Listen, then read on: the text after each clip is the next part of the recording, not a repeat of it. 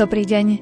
Dnes prijali naše pozvanie k mikrofónu Rádia Lumen Košičanka, ktorá píše romány, odborné knihy, ale aj novény Sonia Vancáková, riaditeľ oázy kňaz Peter Kombita, pedagogičky z Technickej univerzity v Košiciach Nataša Urbančíková a Zuzana Vranajová i reholníčka, sociálna sestra Ľudmila. Na príprave relácie spolupracujú majster zvuku Jaroslav Fabián, hudobný redaktor Jakub Akurátny a redaktorka Mária Čigášová. Nech sa vám dobre počúva. Čo môže vysušiť oceán horkých slz? Čo môže zmysel dať do prázdnych srdc? Čo vrátiť nádej vie do pochmúrnych dní? A v duši búrku upokojí. Čo tížko objíma deti strápené. Každý hriech odpúšťa, smutok zaženie. Čo vrátiť nádej vie do pochmúrnych dní duši búrku upokojí.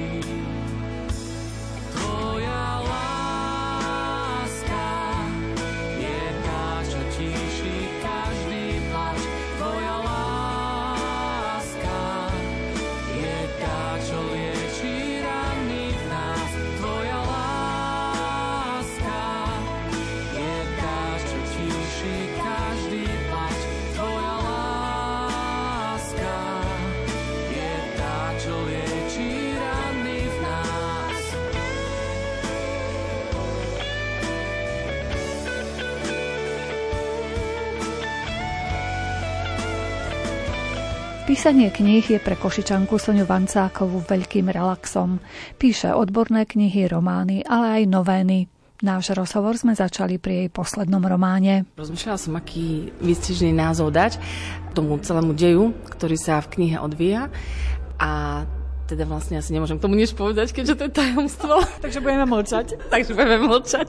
Takže odporúčam všetkým, aby ste to kúpili. No rozmýšľam, na koľko môžem čo povedať, lebo vlastne ten dej, treba povedať, že vlastne je to skutočný príbeh, e, ktorý som vlastne zažila a sú len veľmi, veľmi malé detaily dokreslené. A je to vlastne príbeh, ktorý pred mnohými rokmi mňa veľmi zaťažil. Zaťažilo to, čo som prežívala. A nevedela som počas, myslím si, sa to dialo počas dvoch, troch rokov, nevedela som vôbec, e, čo sa vlastne deje, nevedela som identifikovať e, situáciu, v ktorej som sa nachádzala s ostatnými ľuďmi alebo s jednou e, tou postavou, ktorú tam opisujem. A zdalo sa mi to všetko také zvláštne, tajomné a keďže som bola ako keby viazaná takou mlčanlivosťou, tak som sa nemala ani s kým poradiť o tom. A vlastne, čo môžem prezradiť k tej knihe, je, že celá tá situácia sa stále stupňovala až do takej chvíle, keď uh, som, ja už bola vyčerpaná a už ja som nevedela, čo mám robiť.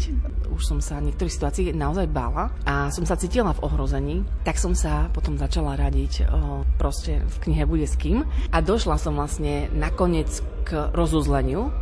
A to rozuzlenie mi pomohlo ako keby spätne objaviť všetky tie kroky a tie signály, ktoré mi tá osoba vysielala a vlastne zistila som vlastne, čo je v tom. Rozhodne až na konci knihy ale môžem povedať, že mne sa to všetko vlastne potom pekne zapadlo a mohla som takým iným pohľadom pozerať na to všetko, čo som prežila, aj s tou postavou. A veľmi mi to pomohlo v ďalšom nazeraní na mnohých ďalších ľudí. Čiže skutočne som to napísala práve preto, aby nielen, aby ja som to dokázala spracovať a istým spôsobom sa s tým tak vyrovnať, ale aby som dokázala e, ľuďom dať taký hmatateľný prejav alebo niečo, čoho sa môžu chytiť, ak sa stretnú v živote a myslím si, že mnoho ľudí sa s tým stretne, len to nevie identifikovať, s danou situáciou, aby to dokázali posunúť a pomôcť tomu človeku, ktorý to potrebuje. Vy ste vlastne už napísali aj viacero publikácií, ktoré sú inšpirované aspoň teda z časti nejakými svojimi skúsenostiami. Vy ste písali o dieťati z ADHD napríklad, že je dôležité zistiť, že ide o poruchu a nenútiť ho do vecí, ktoré si my myslíme, že by mali ideálne deti robiť. No množstvo takých kníh inšpirovaných, čiže chcete dať svojim čitateľom nejaké také náznaky riešenia, že existujú a ktorým smerom môžu ísť, lebo tak každý si už vyberie svoje vlastné riešenie, ale aby mali jedno riešenie ako na tácke a ďalšie si môžu vymyslieť. Áno, snažím sa. E, pre mňa je aj takým veľmi silným momentom, ak niekto napíše svoj skutočný príbeh, alebo ak čítam, alebo vidím skutočný príbeh e, sfilmovaný, pretože naozaj sa mnoho ľudí v tom dokáže nájsť. Opisujem v svojich knihách príbehy, ktoré boli také určitým spôsobom výnimočné a veľmi také zaťažujúce. A vlastne, keď človek hľadá, každý človek sa nás stretáva s určitými, v určitých obdobiach s náročnými situáciami, ktoré sa opakujú a z ktorých e, častokrát nevieme výjsť. Nevieme, skúšame rôzne cesty a občas sa nám zdá, že sa to stále ešte viacej komplikuje, zamutáva a my sme z toho plne na nervy. Čiže vlastne tú vlastnú skúsenosť e, napríklad e, s dieťaťom ADHD, takisto som až po rokoch e, objavila, spätne na to pozerám inač a vlastne sa snažím pomôcť rodičom, ktorí zažívajú podobné situácie s deťmi, ktoré majú také prejavy určitej možno, že aj, aj agresie niektorí, alebo proste problémy v učení, v pozornosti a tak ďalej, s hyperaktivitou. A názorné vlastne aj konkrétne vlastne výchovné postupy. Veľmi jednoduché, ale ak sa dodržia, alebo ak e, rodič zmení ten prístup, veľmi veľa vecí sa dá zmeniť. Už sa niečo vynára spod vášho pera, ďalšia kniha, nejaká inšpiratívna? Áno, mám rozpísaný ďalší román, takisto skutočný príbeh. A teraz už len kombinujem, aké dva uh, skutočné príbehy, ktoré sa diali, ale v inom čase, aby som dokázala skombinovať do jedného príbehu. To budú viaceré vaše skúsenosti, ale vlastne vznikne literárny príbeh jeden. Áno, snažím sa uh, skombinovať uh, príbeh dvoch rodín alebo dvoch uh, priateliek. Každá zažíva vlastne uh, teda svoj príbeh, ktorý je istým spôsobom taký ojedinelý a myslím si, že to bude putavé.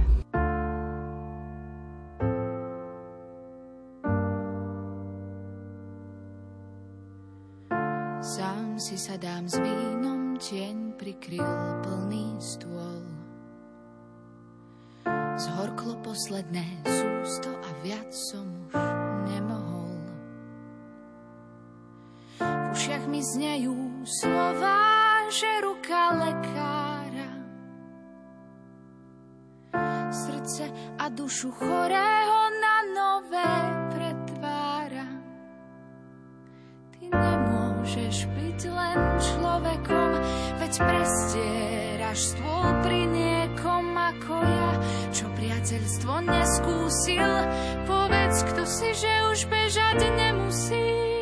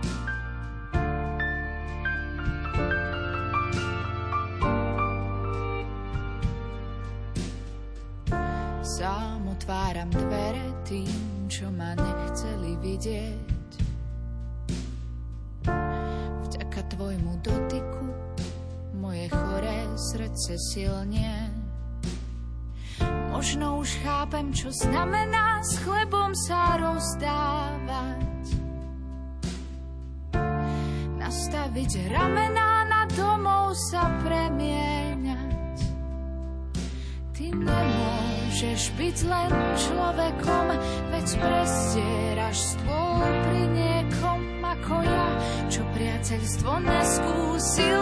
Povedz, kto si, že už bežať nemusí. Skládaš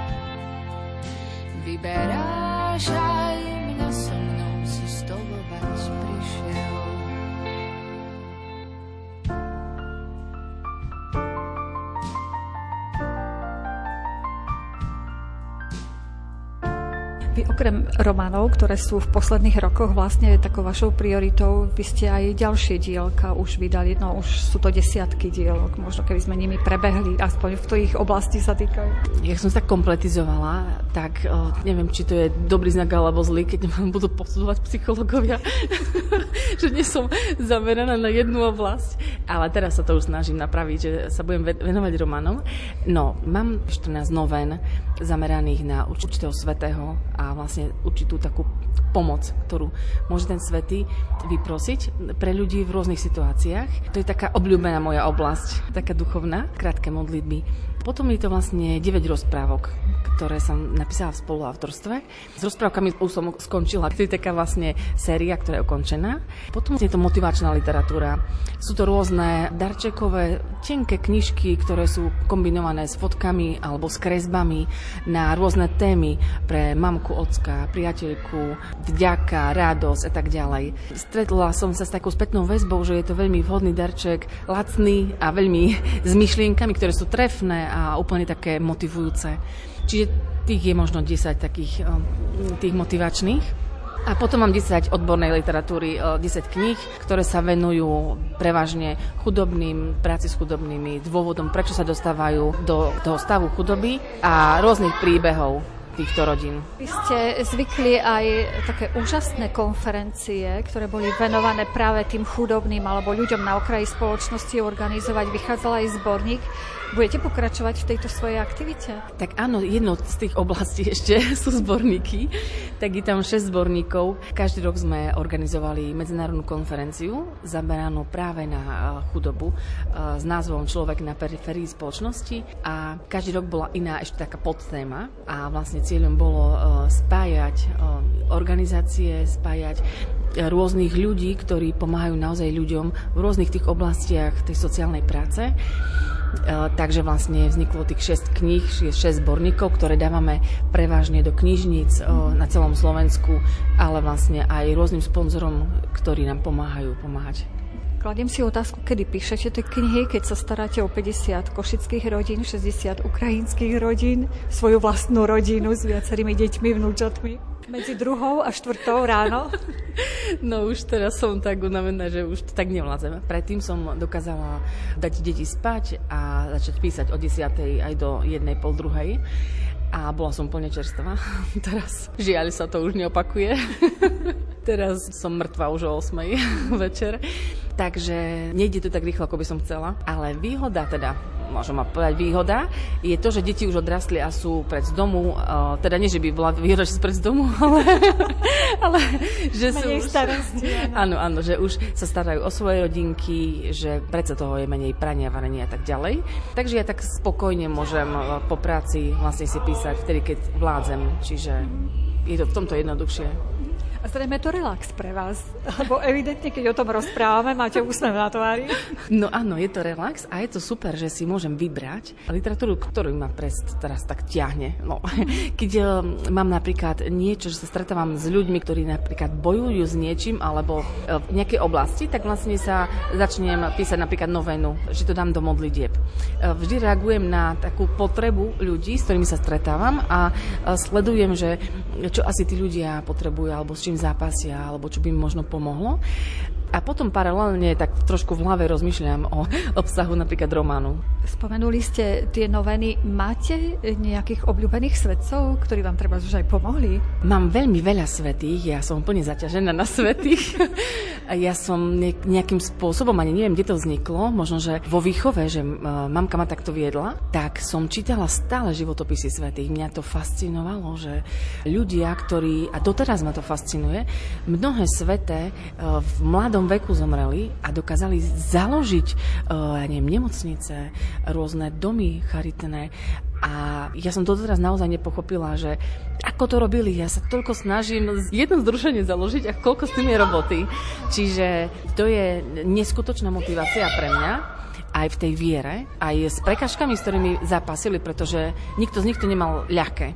Moji obľúbení svety, aj tí, ktorí špeciálne mi pomohli, bola napríklad Sveta Rita. Vždy tí svety, ktorí, ku ktorým som sa modlila a ktorí ako keby sú takí patroni určitých vecí alebo situácií, tak sa k ním modlím a ani jeden ma nesklamal. A potom s vďaky mu píšem vlastne takú novenu, aby pomohol aj tá, tá modlitba k svetému pomohla aj ďalším.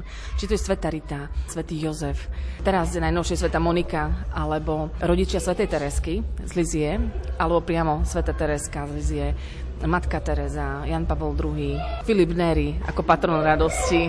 Čiže je ich tam viac, Sveta Alžbeta a každý z nich mi tak prirastol k srdcu, že s každým sa mi viaže úplne osobná skúsenosť, veľmi silná osobná skúsenosť a častokrát to boli vyprosené zázraky. Skutočne to bola tak veľká sila, že napríklad Svetej Rite som uh, slúbila, že ak ty mi vyprosíš túto milosť, o ktorú som veľmi, veľmi dlho prosila, takže jej napíšem z vďaky takúto knižku. No a vtedy som si povedala, ale to nebude žiadna robota, lebo ani som už ako keby neverila, že tá situácia moja sa zmení. No a si predstavte, že knižka o týždeň musela byť písaná. Bolo to obrovské, naozaj pre mňa je to obrovská radosť, že sa môžeme obrátiť na svetých s prozbou o pomoc a o príhovor u Boha a vidím, že to je neskutočná sila. Verme, že tie vaše novény budú inšpirovať našich poslucháčov, tie modlitby, ktoré sú v nich a tiež im pomôžu. No áno, vidím, že mnohé sa stretávajú s obrovským záujmom. Teraz napríklad k Svetej Monike som písala novenu Matiek teda všetkým matkám, ktoré bojujú stále za svoje deti a stále tie deti s niečím bojujú, alebo niečo im chýba, alebo stratili vieru, alebo proste sa im niečo nedarí. A matka v akomkoľvek veku sa trápi. To je jedno, že to dieťa odíde. Aj keď je 70-80 ročná sa trápi, keď to dieťa žije, možno e, je chore alebo žije nejakým spôsobom zlým. Takže je to veľká, myslím si, že taká vzprúha pre matky. Vedieť sa obrátiť možno, že s prozbou aj na Svetu Moniku, ktorá tak dlho prosila za Augustína a keď si teraz predstavím, že on sa stal až biskupom, no tak môžeme mať motiváciu.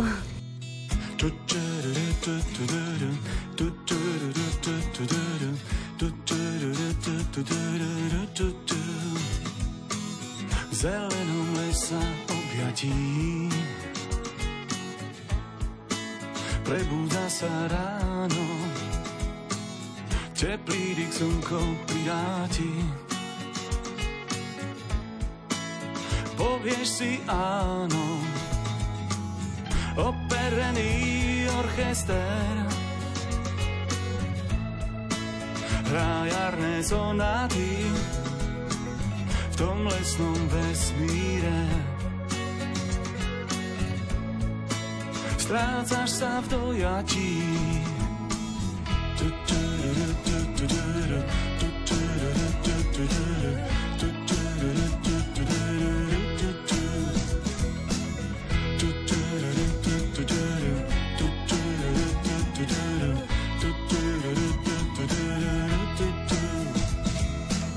Tu si len klapka rosy, len malý kamienok iba v lese chápeš, čo si, nie žiadnych spomienok.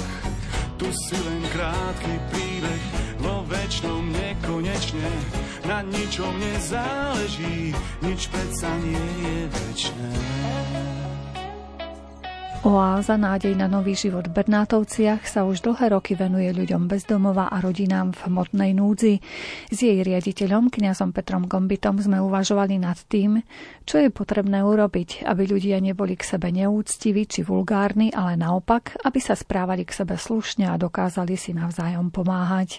Myslím si, že mal byť vzniknúť nejaký kodex celospoločenský, čo by každá firma mala mať na dverách, na reštaurácii, v škole, ako sa správať, ako si byť na blízko, ako si pomáhať a praktizovať to do praxi. Tak ako učiteľ, ako sestrička môže urobiť vec, ktorú som v škole zažil, myslím, že sa volal Kropilák, basketbalista, ktorý nečakal za sestričku, kedy vyniesie spod pacienta misu, ale on sám vyniesol, utrel a keď kričali, že sestrička nestihala, sestričko, že je to všetko hotové Ale my sme ako študenti prišli, tak my sme zierali, sme ho poznali z basketbalu, aký špičkový basketbalista.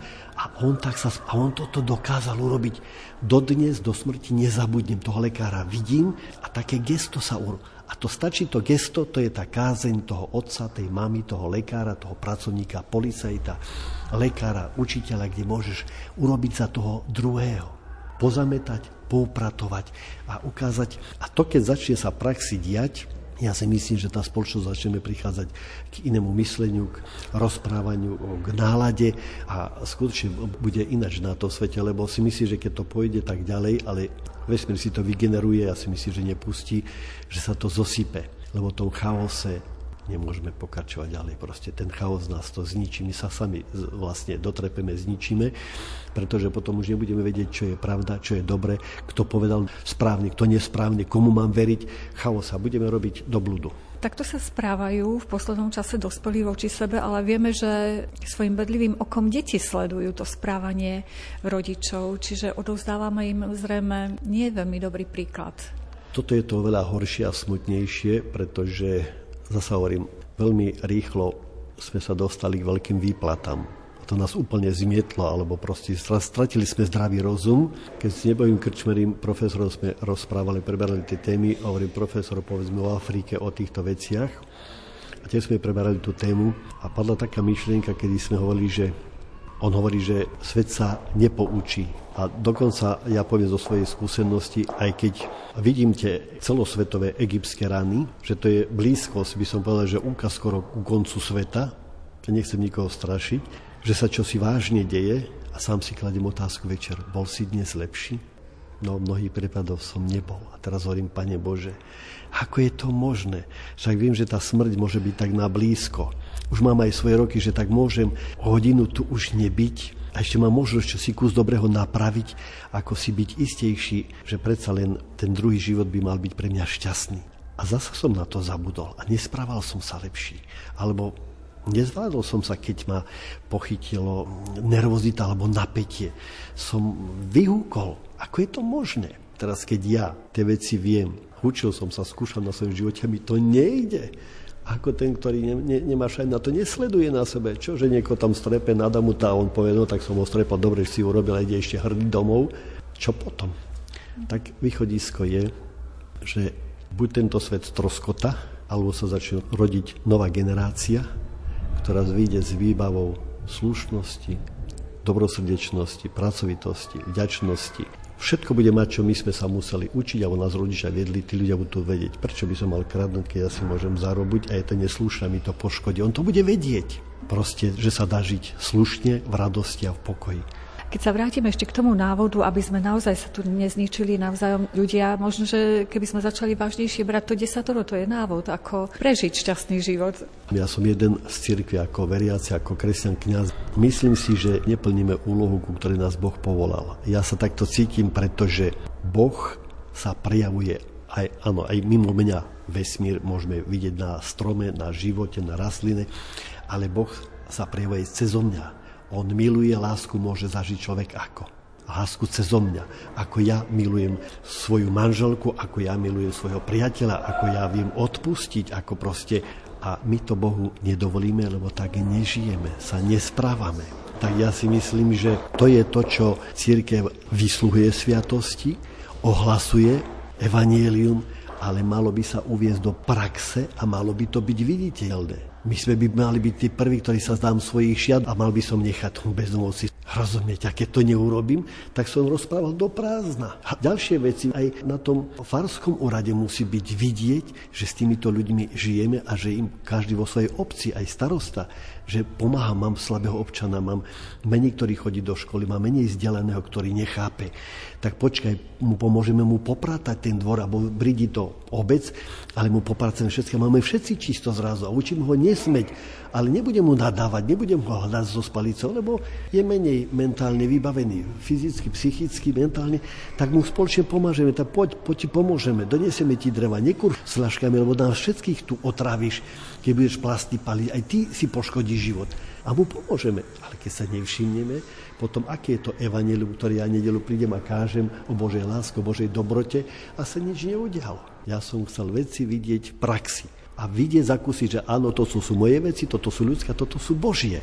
A vtedy, vtedy to funguje. Aj tí ľudia vidia, že tu už konal Boh. Viete, že to človek nemôže. Ja stále pozrite, či matka Teresa, sa nemusím ísť ďaleko, zase budem spomínať profesor Krčmery. A rozumiete, to bolo jedné evanielium, ktoré žil ráno na každú svetomšu, proste vždy bol spojený s chudobnými, s tragédiou, ako náhle zemetrasenie, prvý, ktorý bol kufrik v noci a už letel. To bol pre nás príklad. On od rodiny odchádzal, mal štyri deti. Ako úžasné svedectvo im rozprávali, ako žili aj tá manželka. A koľkokrát bol aj po tri mesiace preč, po pol roka bol. A vedeli tolerovať, vedeli sa za osa modliť a vedeli ho čakať a prijať. A znovu sa ho nechať nabiť a tam bolo vidieť, ako funguje sviatosť manželstva, sviatosť krstu, sviatosť birmovky, ako potom môžem ohlasovať evanílium, ale na základe toho, že som zažil. A ja som s ním zažil pár chvíľ a veci, tak videl som, ako tu fungujú Boží mazal. Hovorím, že skadiaľ môže človek pri týchto veciach, že nie som v sebe niekoľko chorôb. Hovorí, to môže, že aj 30 rokov so chorobami žiť. Mať ich v sebe. A že dokázala, že sa mu chcelo. Hovorí, že nič, musíš Boha poprosiť, premôcť sa a to ide. No ale potom jasná vec, že je nadšený. Len nehľadané sa bez bolesti stráca. Dar rúk je všetko, čo je na stole. Všetko je túžba, nápor, práca. Ešte aj zvon vie, čo sú mozové. Kto hnetie nás, ten vie, čo nevie veža a zvony v nej, že nie sme, nie sme ako oni, že ľudské srdce nesmie byť pretože nie len udiera. Aj zvoní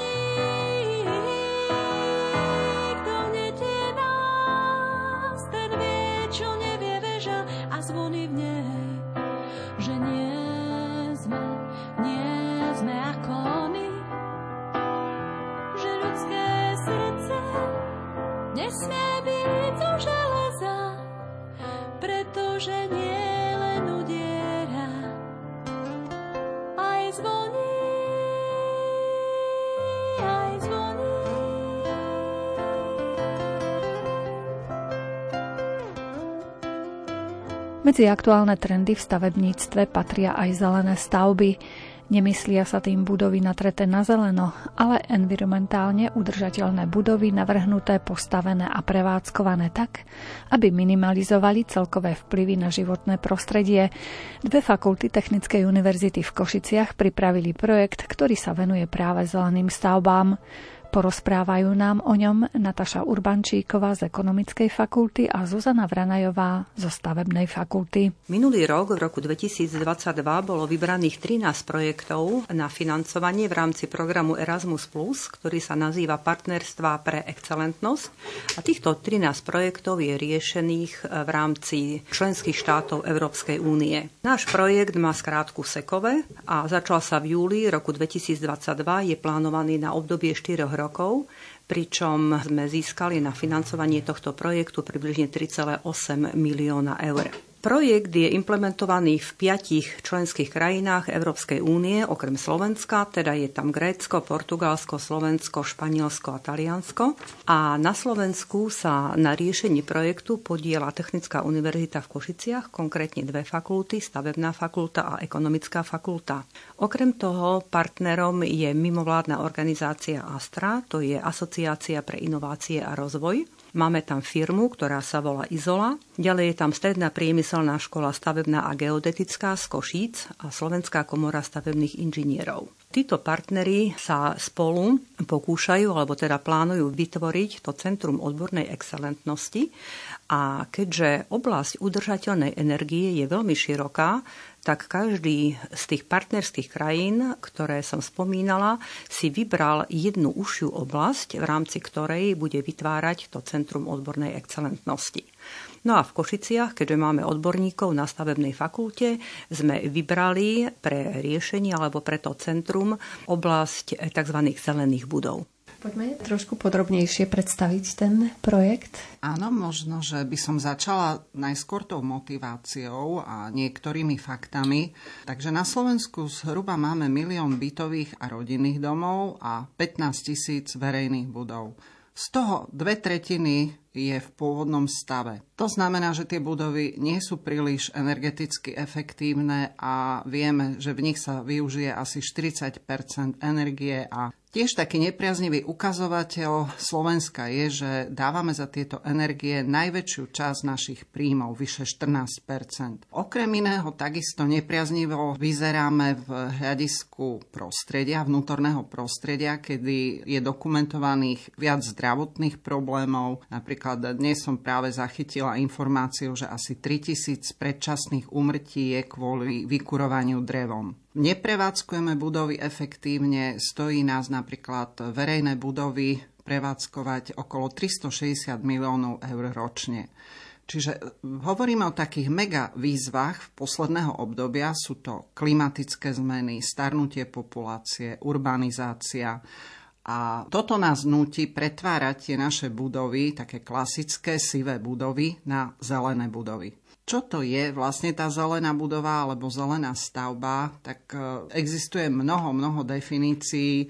Ja by som to tak e, v krátkosti povedala, že je to taká environmentálne udržateľná budova, ktorá je navrhnutá, postavená a aj prevádzkovaná tak, aby sa minimalizovali jej vplyvy na životné prostredie. Je príjemná pre svojho užívateľa, či už tým svojim prostredím, neškodí životnému prostrediu a šetrí náklady na energie na vodu.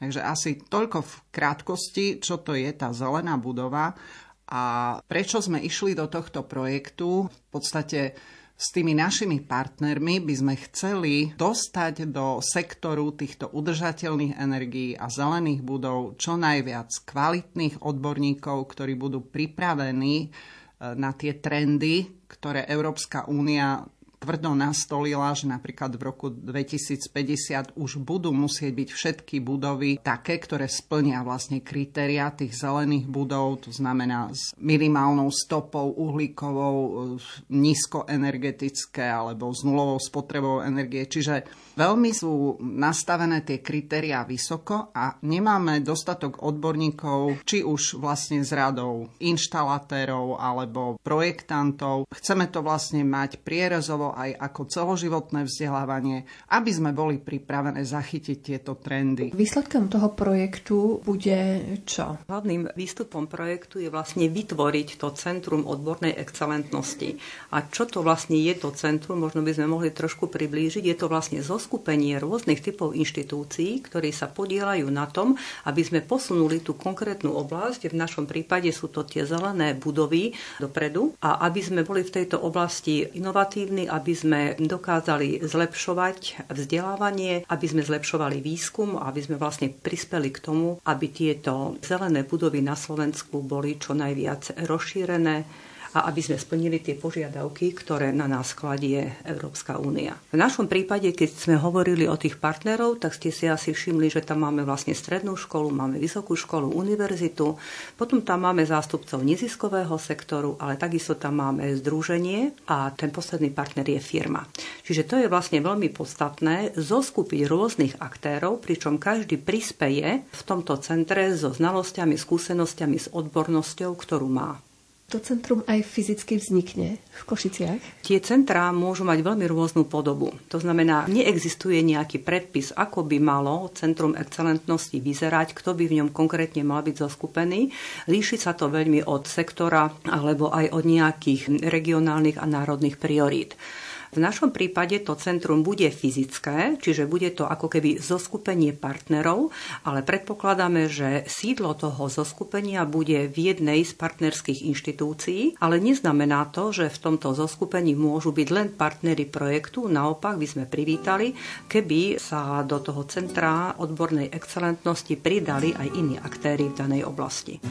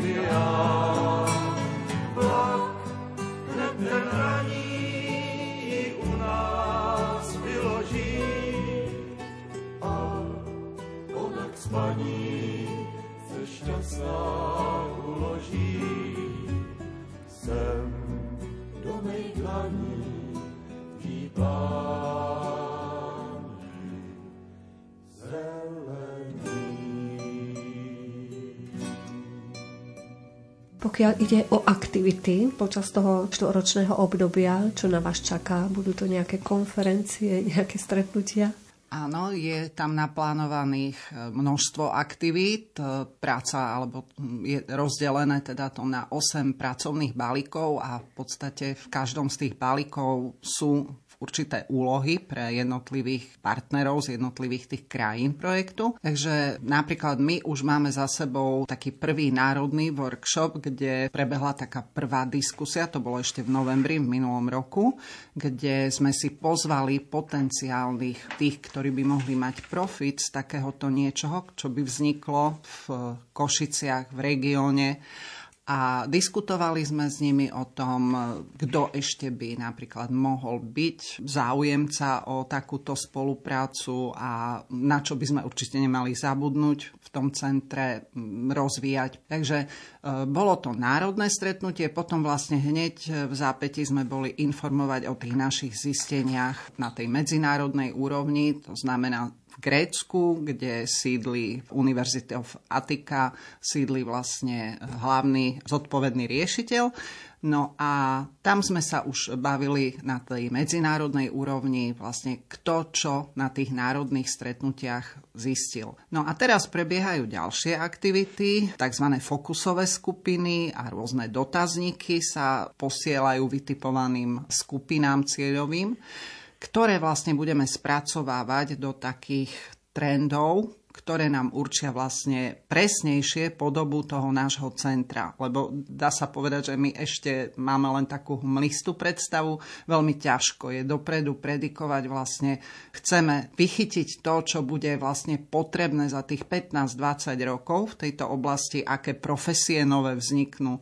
Takže naozaj je to potrebné práve v tejto prvej fáze dobre podchytiť, dobre rozdebatovať s tými podstatnými kľúčovými hráčmi v tejto oblasti, no a na to vlastne pripraviť potom vzdelávací program, tú edukačnú činnosť, budeme napríklad organizovať rôzne letné školy, Hlavne tam bude potom skupina dievčat, ktoré by mali dostať e, impuls, aby sa trošku širšie zapájali do tejto oblasti, ktorá zatiaľ je domenou hlavne mužov. Výstupy ovplyvňa trebárs aj študijný program na stavebnej fakulte? Určite áno. Chceli by sme to vlastne urobiť tak, že jednak aj na tých priemyslovkách alebo odborných školách by vznikli ako keby buď nové alebo aktualizované programy, ktoré by sa práve venovali tomuto. Na vysokých školách Takisto by sme vlastne minimálne nejaké predmety venovali. Práve máme výborné laboratória, čiže tam pôjde aj o zmenu nielen obsahu, ale aj formy toho vzdelávania, aby to bolo pre tú novú skupinu študentov veľmi zaujímavé využitie vlastne rozšírenej reality, virtuálnej reality a podobne. No ale takisto to chceme vlastne ponúknuť v rámci celoživotného vzdelávania, keďže je tam partner aj Slovenská komora stavebných inžinierov, aby sme ako keby predškolili alebo dovzdelávali aj projektantov alebo teda nejakých prevádzkovateľov, ktorí už skončili pred nejakou dobou a aby sa prispôsobili týmto novým trendom. Čo sa dá urobiť preto, aby aj ženy priniesli do tejto témy nejaký ten svoj vklad?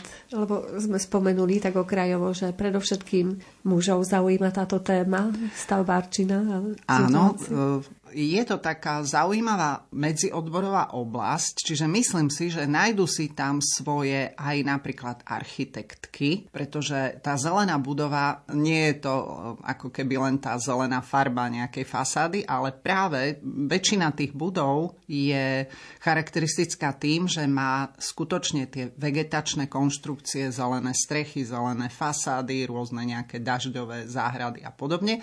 A myslím si, že toto by práve mohla byť oblasť, ktorá by prilákala ženy. A to spojenie vlastne s technikou prostredia alebo systémami technických zariadení budov, to sú tie progresívne systémy na vykurovanie, nachladenie, využitie obnoviteľných zdrojov, meranie, regulácia, to asi ostane skôr v rukách tých mužov, ale viem si naozaj predstaviť, že tá spolupráca by mohla fungovať, lebo nikdy to nebude asi môcť obsiahnuť jeden človek. Je to dosť široká téma, hej, vytvoriť takúto naozaj dobrú zelenú budovu. Ako sme spomenuli, tak Grécko je hlavný riešiteľ tohto projektu. Dá sa povedať, že by nám mohol byť aj takým vzorom, pokiaľ ide o tie zelené domy? Alebo ktorý štát vy by ste vybrali, treba v Európe, že už je na tom celkom dobre, pokiaľ ide o túto tému? Opäť je to otázka aj regiónov. Viac sa tomu venovali krajiny samozrejme, ktoré majú problémy s energiami, s vodou, čiže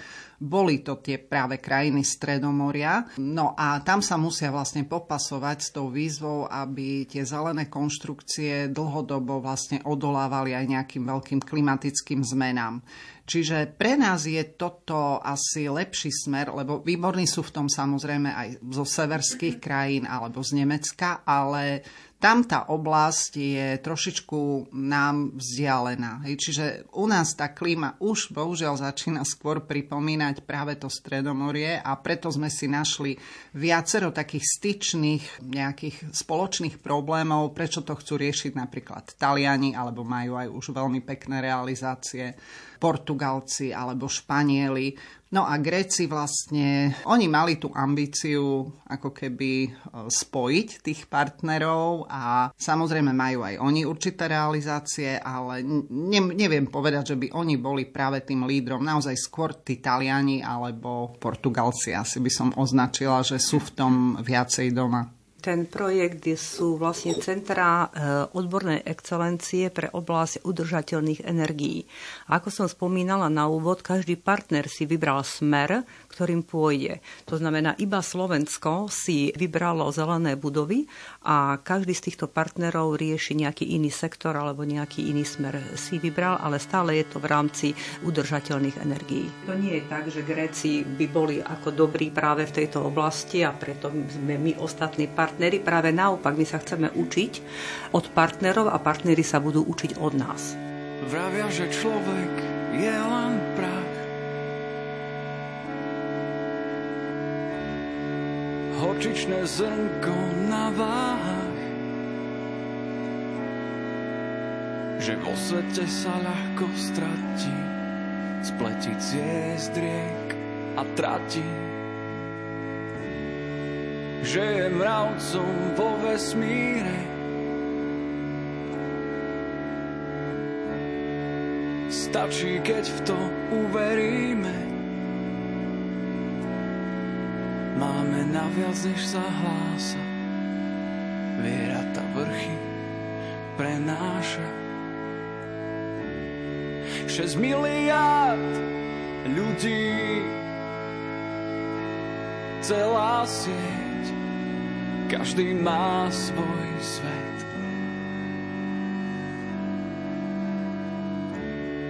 A v tom svete ďalšie svety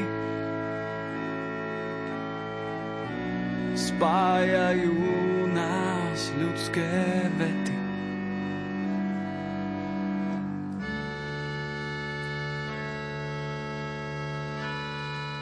Keby sme našim poslucháčom priblížili z toho stavebného pohľadu, jasne nemôžeme urobiť prednášku na celú hodinu, také typické prvky toho zeleného domu. Ako bude vyzerať o tých 15 rokov? Určite je niekoľko funkcií, ktoré by mal naplňať takýto dom. Hlavne je to efektívne využitie energie, vody, čiže zdrojov, ktoré sú v jeho priamom okolí. Ako keby budeme vytvárať také ostrovné systémy. Ďalšie je využívanie vlastne obnoviteľnej energie, solárna napríklad, využitie rôznych recyklátov, a celkovo správanie sa voči napríklad aj pri manažmente vody, aby sme tú vodu nepúšťali do kanalizácie, ale maximálne ju využili v tej budove, ako sa len dá. S tým ale aj súvisí dobrá kvalita vnútorného vzduchu, použitie vlastne materiálov, ktoré budú z hľadiska vlastne emisí na vysokej úrovni. Čiže aby tá budova vo všetkých cykloch od e, návrhu cez realizáciu, cez prevádzku, potom až po tú demoláciu splňala tie vysoké kritériá. Takže má Európska únia už nástroje, ale ešte nie sú nejako zjednotené. V podstate každá členská krajina sa môže vybrať svojou cestou takou, hovoríme o environmentálnej alebo energetickej certifikácii, takže vlastne ona si vie potom zakategorizovať tie budovy a do tej najvyššej skupiny, kde budú patriť aj tie zelené budovy, naozaj budú musieť splňať veľmi prísne kritériá, čo sa týka spotreby energie, manažmentu vody a podobne. Takže toto bude náš cieľ v podstate, aby od architekta po tých inštalatérov, po tých užívateľov všetci dostali tú informáciu, čo môžu urobiť, lebo každá jedna budova môže byť zelená, ale nedá sa urobiť nejaká jednotná šablóna, ale treba vlastne využívať to bezprostredné okolie, pozemok. Všade je to úplne iné. Vlastne každá budova je unikátna, dá sa povedať, v tom stavebníctve. Čiže toto treba naučiť tých ľudí, aby sa na to pozerali tak komplexnejšie. Bude možné upraviť nejako aj staršie budovy? Áno, samozrejme. A v podstate toto je aj cieľom aj Európskej únie. Mali by to byť samozrejme novo postavené budovy. Tie automaticky, tam sa to sprísňuje už je to nejaký rok 2026-2027, kedy hlavne verejné budovy budú musieť už naplňať tieto kritéria ale bude sa to zároveň týkať aj významnej obnovy budov. To znamená, že ak sa zasiahne do tej budovy, bude sa tam napríklad meniť systém vykurovania a chladenia, tak už sa bude musieť obnoviť do takého stupňa, aby naplňala tiež tie kritéria. A keď som spomínala, tak ten finálny dátum, kedy už len také budovy by sme mali mať, to znamená či už nové alebo obnovené, to je rok 2050. Takže na toto v podstate musíme nachystať tie naše nastupujúce generácie. Minulý týždeň sme mali fokusovú skupinu práve o tých trendoch a spomínali tam odborníci, že zelené budovy by mali byť energeticky sebesačné. To znamená, mali by si vlastne vyrábať energie a nie len to, ale mali by byť v stave zdieľať ich s okolitými budovami. To je to, čo ma vlastne zaujalo a čo je tým trendom do budúcnosti treba z môj kolektor vyrobí veľa elektriny, tak posuniem susedovi. Dá sa to takto zjednodušene povedať, ale napríklad my na stavebnej fakulte máme dlhodobý výskum tzv. sezónnej akumulácie tepla, to znamená, my tam máme 40 kolektorov na streche a vlastne počas obdobia, kedy je to slniečko silné, tak akumulujeme to teplo do podzemných ako keby takých bazénov naplnených vodou a vlastne tam prečka to teplo a vlastne vieme ho používať vtedy, keď ho potrebujeme napríklad na vykurovanie. Takže niečo také do budúcna vlastne bude sa určite riešiť v rámci nejakých takých malých sídlisk alebo aj v podstate pri takých budovách sa to dá urobiť, také ostrovné systémy. Je to ešte síce hudba v budúcnosti, ale zrejme budú potrebné aj nejaké zdroje na opravu týchto starších budov, lebo zrejme to neutiahnu asi len občania, ak budú chcieť prejsť na také nové systémy. Má Európska únia alebo náš štát nejaké možnosti nejako podporiť túto oblasť. Práve dneska som sa zúčastnila jedného takéhoto veľmi zaujímavého webináru, kedy sa informovali navzájom odborníci o tých nových výzvach, čiže štát priamo nie, ale máme šťastie, že teraz v rámci toho plánu obnovy je veľmi veľa vízie práve v tejto oblasti a Zaviazali sme sa ambiciozne, koľko metrov štvorcových v podstate, či už nových, alebo tých renovovaných budov. Týmto spôsobom až do takého štandardu budeme sa snažiť dostať. Takže to je do toho roku 2026. Verme tomu, že sa to naozaj naplní. Je tam e, možnosti od tých rodinných domov až po verejné budovy, teraz vlastne budú predstavovať jednotlivé výzvy, majú sa inovovať aj materské školy, stredné školy, univerzity, celé areály mali by vlastne týmto spôsobom upgradeovať ten svoj výzor, ale zároveň aj tú spotrebu energie a, a celkovo, aby to bolo priateľné miesto pre život a prácu. Čiže vidím teraz tieto roky ako veľmi sľubné a ak sa to naučíme dobre robiť, tak vlastne budeme vedieť potom z toho profitovať, aj keď to už nebude možno podporené Európskou úniou, ale jednotliví developeri, užívateľia vlastne budú vidieť, lebo vlastne áno, sú vyššie náklady na takúto budovu, ale ten profit potom prinesie tá prevádzka, že tá návratnosť bude povedzme za tých 10-12 rokov a už tá budova potom bude skutočne plne sebestačná.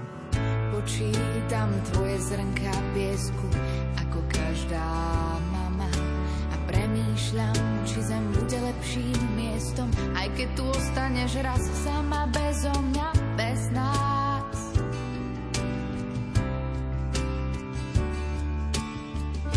Nemusíš očakáva, len buď prosím dobrou ženou.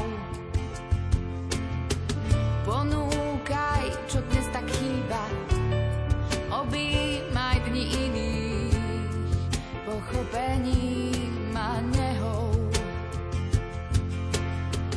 Vyrastieš a svet povedie ťa, možno sa v ňom aj stratíš. Ja chcem len, aby si mala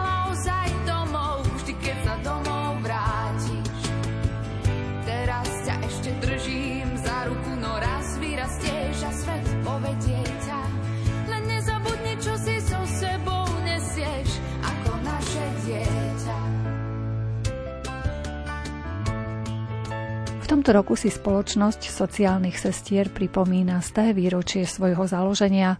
So sestrou Ľudmilou sme sa porozprávali o tom, čo je v živote komunity sestier podstatné. Naša charizma má také, ako keď tu sme v kuchyni teraz, tak vidím stôl, že charizma má štyri také základy, také štyri nôžky stola.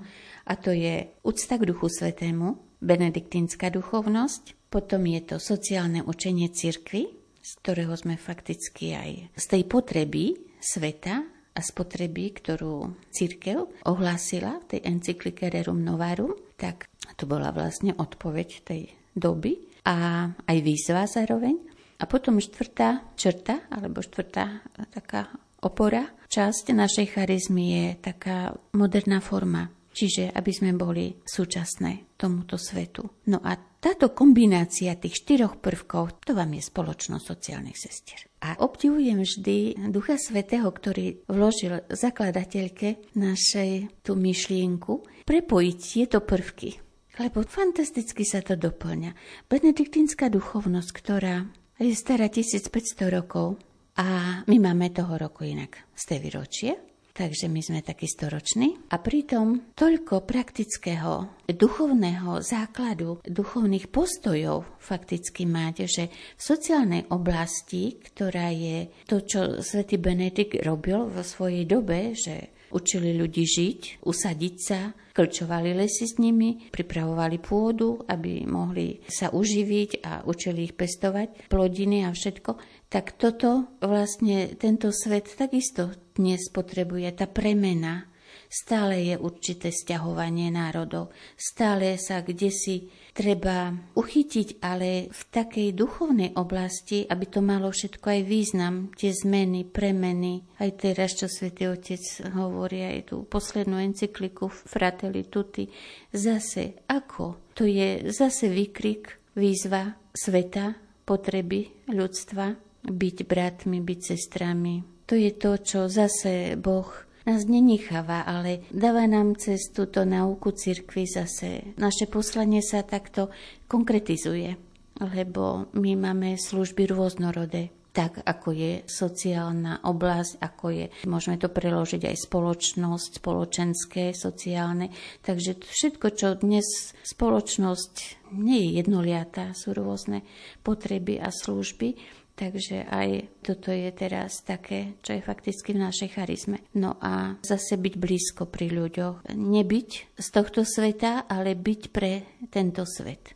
Takže toto je tá moderná forma, alebo taká aktuálna. Tak ako naše sestry od počiatku neboli štrukturované ako reholničky, ale komunita, ktorá má napríklad z tej benediktinskej duchovnosti, že je také výrazné aj u nás, že je rodinný duch. A preto aj my žijeme nie v takých obrovských komunitách, lebo ani nás toľko není, ale keby aj nás bolo, tak sú to také ozaj rodinné komunity. A tak aj sa učíme, aj sa snažíme vytvárať takého rodinného ducha. A preto aj kuchyňa, to je druhé miesto po kaplnke. Z kaplnky ideme do kuchyne. Jedna sestra hovorí, že ich mamka hovorievala tak, že ako v kostole, tak pri stole.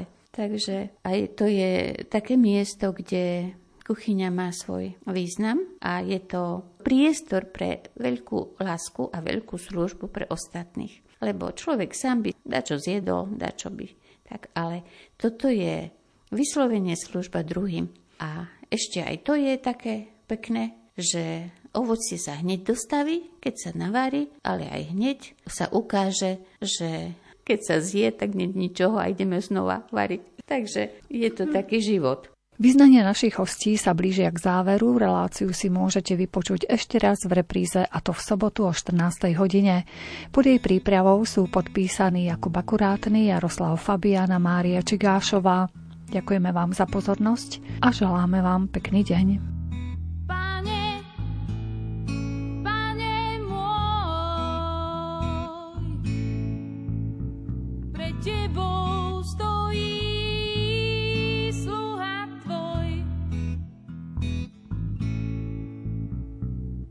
ti pieseň dať, no neviem to tak hrať, ako si to sám zaslúžiš.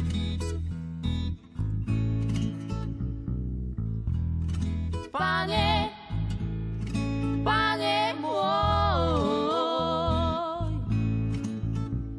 pred tebou stojím.